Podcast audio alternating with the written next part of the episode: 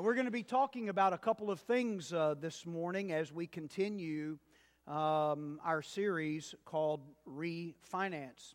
Uh, somebody asked, you know, why do you do a, a series on money and possessions in November? It's actually very simple. Uh, one, Jesus talked a lot about it, right?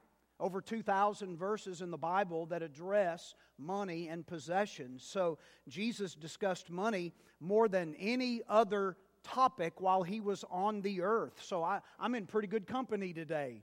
Uh, number two, personal money management reveals our hearts. It reveals what's in the depths of our hearts. The way we manage our money is a symptom of our spiritual health. And so um, it's a, a way to, to do a heart check. You remember what I shared with you last week 40% of Americans have less than $400 saved, 33% have zero saved for retirement, another 23% have between one and $10,000 saved for retirement. So we all spend too much and save too little. Uh, one other reason before we jump into our message today that we need to do a series on money management is simply this you and I make money decisions every single day of our lives.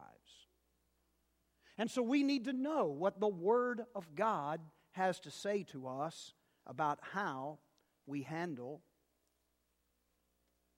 our money and our possessions. So we've talked about how we view money and possessions. Last week, uh, we shared a biblical theology of work and how we view what we do and how it honors the Lord Jesus Christ. And today, uh, I want to begin the first of a two part message entitled Manage the Life That God Has Given You. How to manage the life that God has given you. This will probably be the most practical sermon that I've taught all year. Um, and, and so um, I'm just asking the Lord to bless it. By the way, um, in the Welcome Center table, as well as on the table here uh, in the Welcome Center, um, there's a form that is a just a simple budget form. On the back is something we're going to talk about today, and that's debt snowball, how you can retire your debt um, uh, quickly. And so those forms are available for you. Please grab one, uh, take it with you as you leave this morning. Now, I want you to think as we talk about managing the life that God has given you of this personal question Do you control your finances, or do your finances control you?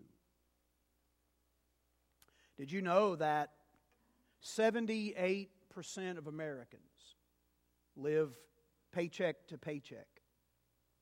68% of Americans struggle to cover a $1,000 emergency. Evangelical Christians give less than 3% of their income. 12% of born again Christians actually tithe to their local church.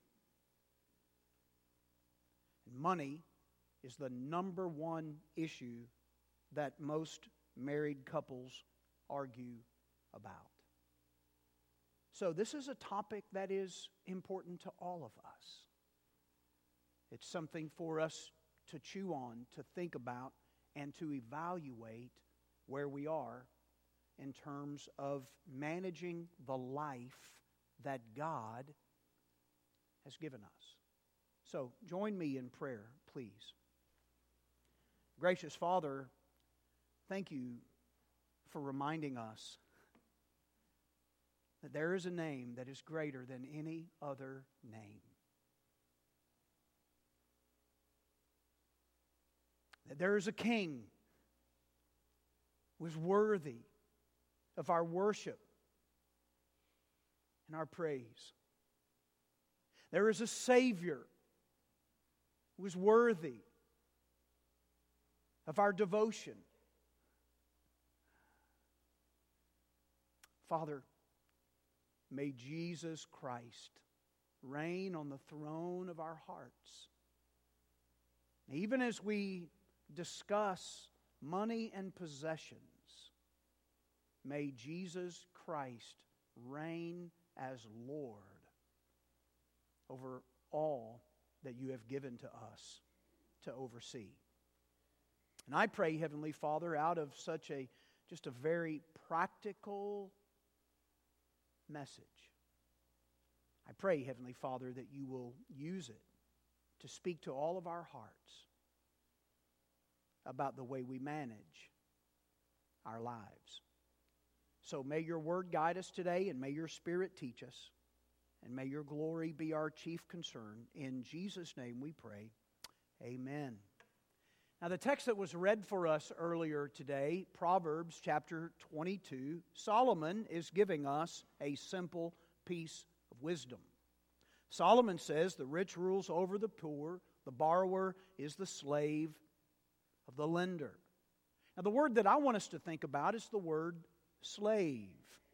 When I think of a slave, I think of someone who had to work hard for the gain of somebody else.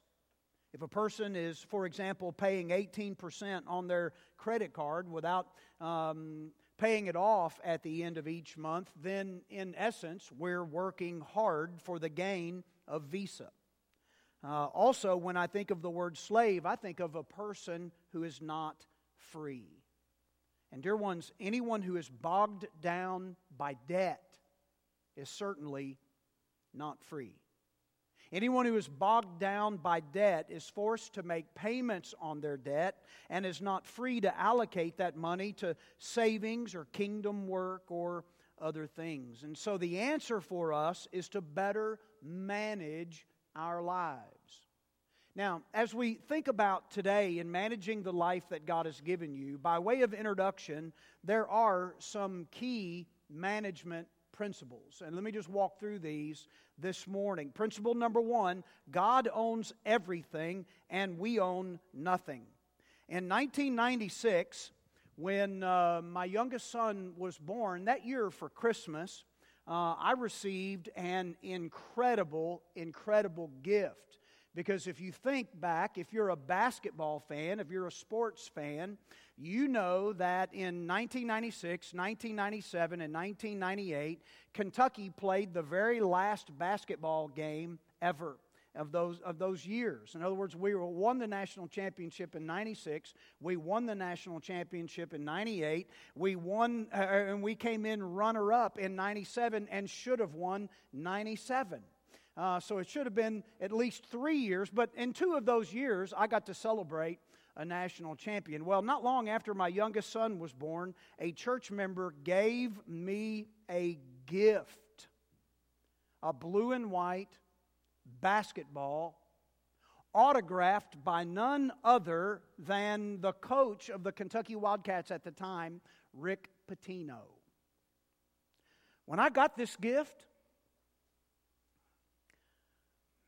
I would sit and stare at it for hours. I, I would look at this basketball. I, I don't mind telling you, uh, there was a period of time where my preaching really suffered. It was because I kept this ball in my office. I didn't take it home because then my kids would play with it. Right? So I kept it in my office. I kept it up on a shelf. I would look at this basketball, and sometimes I would take my fingers and just run over the edge, and I would think, man, Rick Pitino signed this. And then some things happened. He left in 97 to coach the Boston Celtics. And it was a disaster for him. And then he came back to coaching in college basketball to Louisville, Kentucky. And uh, now, I can't even give this basketball away.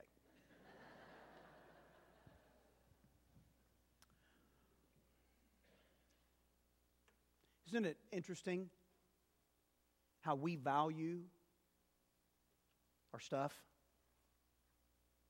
The Bible tells us in Proverbs chapter 24 and verse 1 or Psalm 24 and verse 1. The earth is the Lord's and the fullness thereof, the world and those who dwell therein. For he has founded it upon the seas and established it upon the rivers. Do you and I need to remember today that God's fingerprints are on every single thing that exists? God owns everything. Everything. And we own nothing. Management principle number two God has designed us as the overseers of that which belongs to Him. God has designed us as the overseers of that which belongs to Him. The word steward, right? We talk about the word stewardship or the word steward. A steward is an overseer. Right? That's what the word literally means. So a steward does not own. A steward oversees what is owned by another. A steward simply uses what has been entrusted to him or her in a manner that honors the Lord.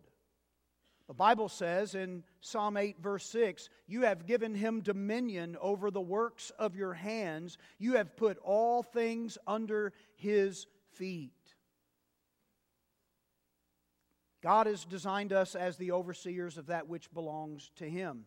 Number three, management principle number three. When we act responsibly, God provides for our every need. I mean, nothing delights the heart of a master so much as a steward who acts responsibly. Faithfulness to the master's best interest is the single most important requirement of a steward. That's what Paul told the church at Corinth in 1 Corinthians 4 2. It is required in stewards that a man be found faithful. Right? And God promises that those who are faithful in their stewardship will have their needs met. What did Jesus say in the Sermon on the Mount? Seek first the kingdom of God and his righteousness, and then what? All these things will be added unto you. When we act responsibly. God provides for our every need. And then, management principle number four we will give an account for our stewardship. Right? We've talked about this many times. The Bible says in 2 Corinthians 5:10, "For we must all appear before the judgment seat of Christ, that everyone may receive the things done in his body according to that which he has done, whether good or bad." We cannot miss the fact that as believers, we will give an account for how we have used what has been entrusted to our care. Can I ask you today, dear ones? How are you overseeing God's gifts to you. So we need to manage the life that God has given us.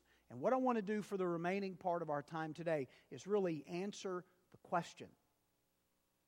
Right, Rick Warren, uh, he, he, he says over and over and over, he calls it YBH. YBH, yes, but how? So we all know that God owns everything and we own nothing. We all know that we are stewards, we are overseers of that which belongs to Him. We all know that when we are good overseers, God meets our needs. We know that we're going to stand before God and give an account for how we manage the life that God has given us. Yes, but how? And that's what I want to answer today. Now, first of all, let me give you the the clearest answer to that, and then we're going to break it down practically. How can I manage the life that God has given me? Dear ones, you cannot manage the life that God has given you outside of a personal relationship with Jesus Christ. You simply cannot do it.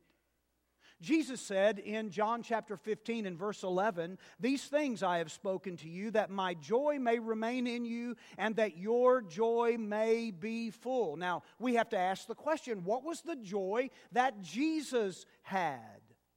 The joy of Jesus was his absolute surrender to the Father's will for his life.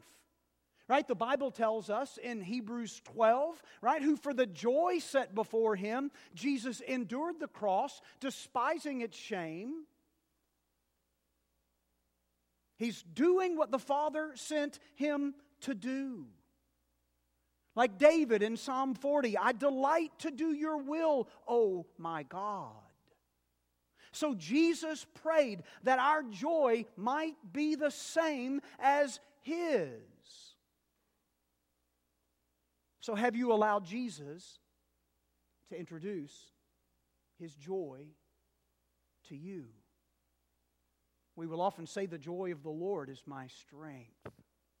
Well, beloved, that comes through a personal relationship with Jesus Christ. That comes when we turn from all known sin and place our lives in the lordship of another, the lordship of the Lord Jesus Christ, who took on our sin in order to give us his righteousness. And having been placed in a tomb, three days later, he burst forth from the ground. And he is the reason why we declare Christ has died, Christ has risen, Christ is coming again. And so you cannot manage the life give, that God has given you outside of a personal relationship with Jesus Christ. You must start there. An absolute surrender to Him. So, as followers of Christ, right, how do we best manage the life that God has given us? Well, first, I would encourage you, and Dave Ramsey would encourage you to develop a zero based budget. Zero based budgeting is a way of budgeting where your income minus your expenses equals zero. The point is that you give every single dollar that comes into your household a function. So, what comes in versus what goes out equals zero. So, for example, if you earn $3,000 a month, you want everything you spend, everything you save, and everything you give to add up to $3,000 a month. That way, you know exactly where every dollar is going. Right? Have you ever sat down at the end of the month and looked at the balance in your checkbook and said, Where did it all go? Right? I used to, before I married a CPA, you know, um, my flawed understanding was how can I be overdrawn? I still have checks left in my checkbook. Right? Beloved, you're setting yourself up for heartache if you do not know where every single dollar is going. It's no fun to look up one day and find out you have no money and also that you have no clue where it all went. So, how do you make a zero based budget? Uh, it's, I'm just going to give you the simple rundown. Number one, write out your monthly income. You take this form right here. You can pick it up on the table in the front, and right at the very top, there's a line that's, you know, talks about your monthly income. Right? Write out your monthly income. It all goes there at the top. And then, number two, you write down all your monthly expenses. Write down every expense rent, food, cable, phones, everything in between. Make sure that you've got your four walls covered food, shelter, basic clothing, and might I add, basic transportation. So your needs may change from month to month, and so you want to focus your budget month to month. Write down your monthly expenses. And while you're doing that, write down your seasonal expenses. Isn't it interesting that Christmas comes, I believe it's every single year in December, right? Every single year on December 25th. Um, we know it's coming, it's got to be in your budget. Uh, don't act like certain things snuck up on you. Things like holidays and birthdays and anniversaries. And might I even add vacations?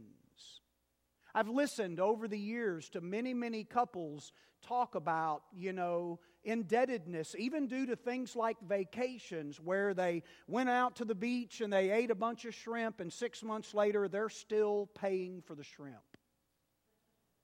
You know, no, dear ones, plan for it plan for it. These things should not surprise you, and they should not surprise your budget. And then what you do, you subtract income from expenses and it equals zero. And by the way, if you get all the way to the bottom and it shows a hundred bucks, you can say, oh boy, I got an extra hundred dollars to spend. No, that's a hundred dollars that you haven't given a name for. So you got to go back and put it where it belongs. My advice to you would be uh, to save it. Save it. Or, um, you know, get tickets for Rupp Arena basketball. Um, uh, but here's the deal, beloved every dollar must have a name. Assign a dollar to something. And then once you do that, just throughout the month, track every dollar, then go. Track every dollar as you go throughout the month. So develop a zero based budget. Number two, drive toward debt retirement. Drive toward debt retirement. Every little kid loves a snowman. How many of you guys remember last year the big snow we got the first weekend in December? Right? Was it like nine or 10 inches one Friday? I remember it because that was the weekend I did an outdoor wedding. Right? An outdoor wedding right over here in what used to be uh, that covered patio or uh, pavilion out behind the alumni house. Right? So here we got nine inches of snow on the ground, and I'm conducting a wedding rehearsal. Um, and uh, then the next day, you know, I mean, it was like 10 degrees. I mean, it was freezing. And if you remember that pavilion, it had a big fireplace, you know. Well, for the wedding, to keep everybody warm, they had that fireplace stoked up. And so here I am, backed right up to the fireplace, right? And here's this couple standing in front of me, and my front side is ice, and my back side is on fire right? And so throughout the wedding, here's what I'm doing I creep up just a little bit. And then I creep up just a little bit. Soon the groom thought I was going to be kissing the bride. I was so close to them. Right? I mean, it was just brutal. Uh, one of the reasons why we always remember these snow days is because of all the snowmen that we see in the yards. You know, the little kids and the big kids get out and make a snowman. Well, I want you to think about debt retirement in terms of debt snowball. Right? When you're making a snowman, you go to a corner of the yard, you make a little snowball, right? Uh, or if you're like Buddy the Elf, you make a thousand in like six seconds, right? But you make this snowball, and then you lay it down on the ground and you start rolling it in the snow, right? And all of a sudden it gets bigger and bigger and bigger and bigger and bigger. Well, think about retiring your debt that way. Here's how you do it according to Dave Ramsey. Step one list all your debts from smallest to largest. And by the way, this is what this sheet is for. This is a debt snowball sheet. This is a way that you can do it right now, today. You can do it. List all your debts from smallest to largest. And then step two, make minimum payments on all your debts except for the smallest. And then step three, pay as much as possible on the smallest. And then when that is paid off, you go to the next one and you repeat until the debt is paid in full. For example, uh, Dave Ramsey, uh, in his Financial Peace University, um, gives this example. Let's say your four debts are these. Number one, you have a $500 medical bill. Number two, you have a $2,500 credit card debt. So the medical bill, your, your basic monthly payment is $50. The credit card debt, your basic monthly payment is $63. You have a $7,000 car loan and your car payment is $135. And then let's say you graduated from college just a, a year earlier, you have $10,000 of student loan debt and your monthly payment is $96. So using debt snowball, it works like this. You make those monthly payments on all of those, and then you take the very first one that you have and you put the every single extra penny you can on that medical bill. Maybe you do a yard sale, right? And through that yard sale, you're blessed and you earn $500. And what that means is in a month, that yard sale is uh, paid off your medical bill. Then you take the money that you were paying on the medical bill and you move it to the credit card, right? So now you're not only making your, your monthly payment on the credit card, but all the additional money that you had on that medical bill, now you've moved it to the credit card. And in four to six months, that credit card is paid off. Now you're taking the money from the medical bill and the credit card and you're rolling it into your car payment, right? So once you do that, in a little less than 12 months, that car payment is paid off. Then you're taking all of that money from those three bills and rolling it into your student loan. And Dave Ramsey says if you will faithfully follow debt snowball, in less than two years, you can retire $20,000 of debt. That's how you do it. That's how it works. Why does it work? Because debt snowball is not about doing the math. Debt snowball is about behavior modification. It's about us wanting as soon as possible to retire our debts. Friends, these debts can be out of your life forever. And then look what you can do. Look how you can bless the Lord. Look how you can bless kingdom work. Dave Ramsey says over and over the problem with your money is not your math, it's the person in the mirror. Right? It's the person in the mirror. You know, it's always interesting. I'm sure you're just like me. Julie and I, you know, um, you know, we're, we're going out to eat. Let's say we're going to Baja, and then we're like, my goodness, you can't even find a place to park. Look at all these people. Does nobody eat at home anymore? Right? And we're saying that while we're not eating at home anymore.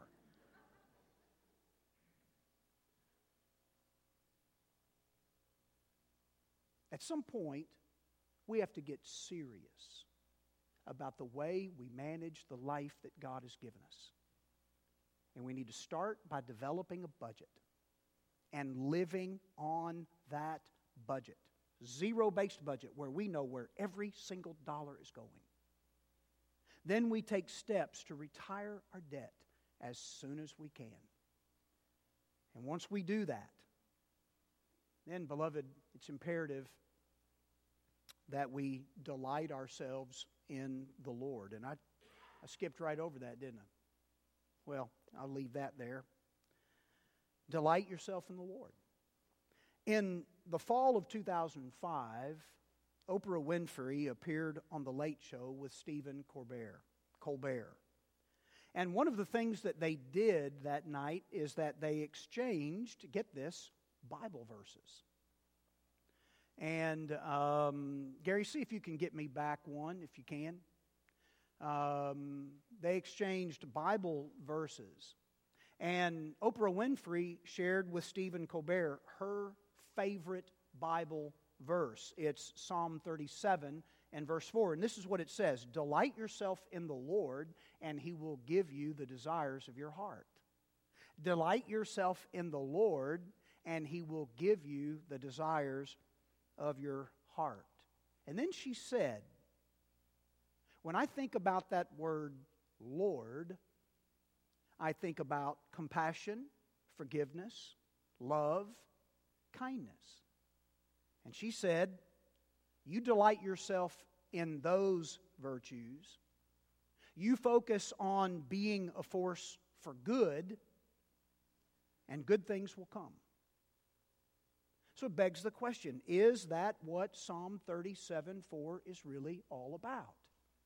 Delight yourself in the Lord, and He will give you the desires of your heart. I don't know about your heart, dear one, but I can tell you that there are lots of desires in our hearts that are often unwise. There are lots of desires in our hearts that often are impure. So, this is not a promise that if you delight in good things, God is going to grant you all of the desires of your heart.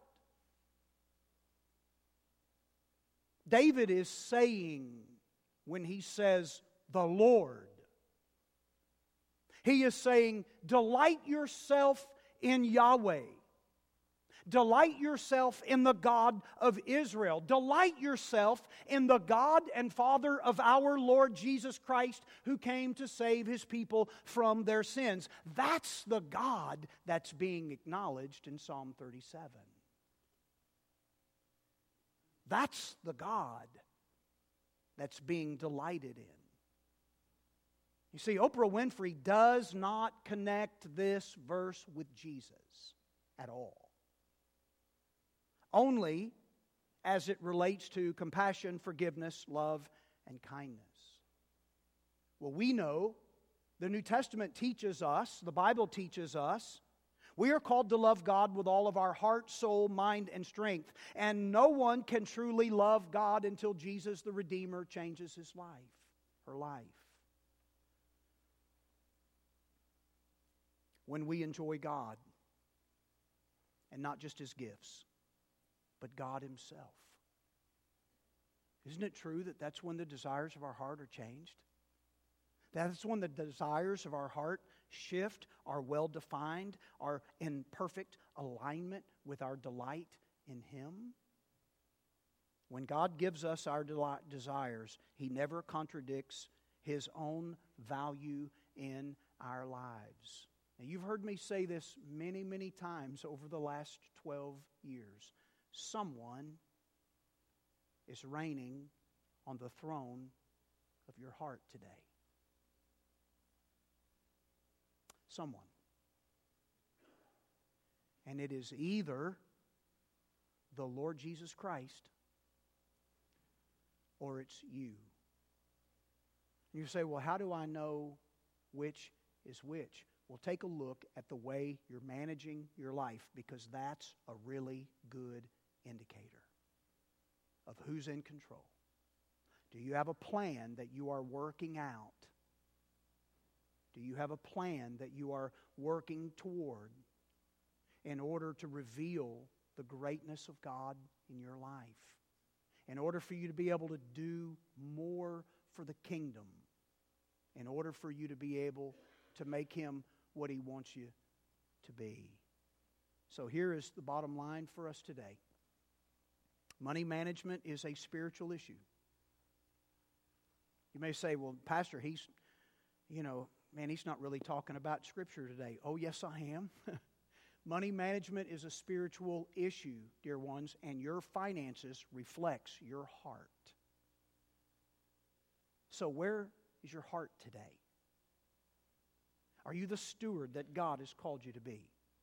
If not, why not make today why not make the week by which we say thank you the most and begin making the Lord Jesus Christ the King who reigns over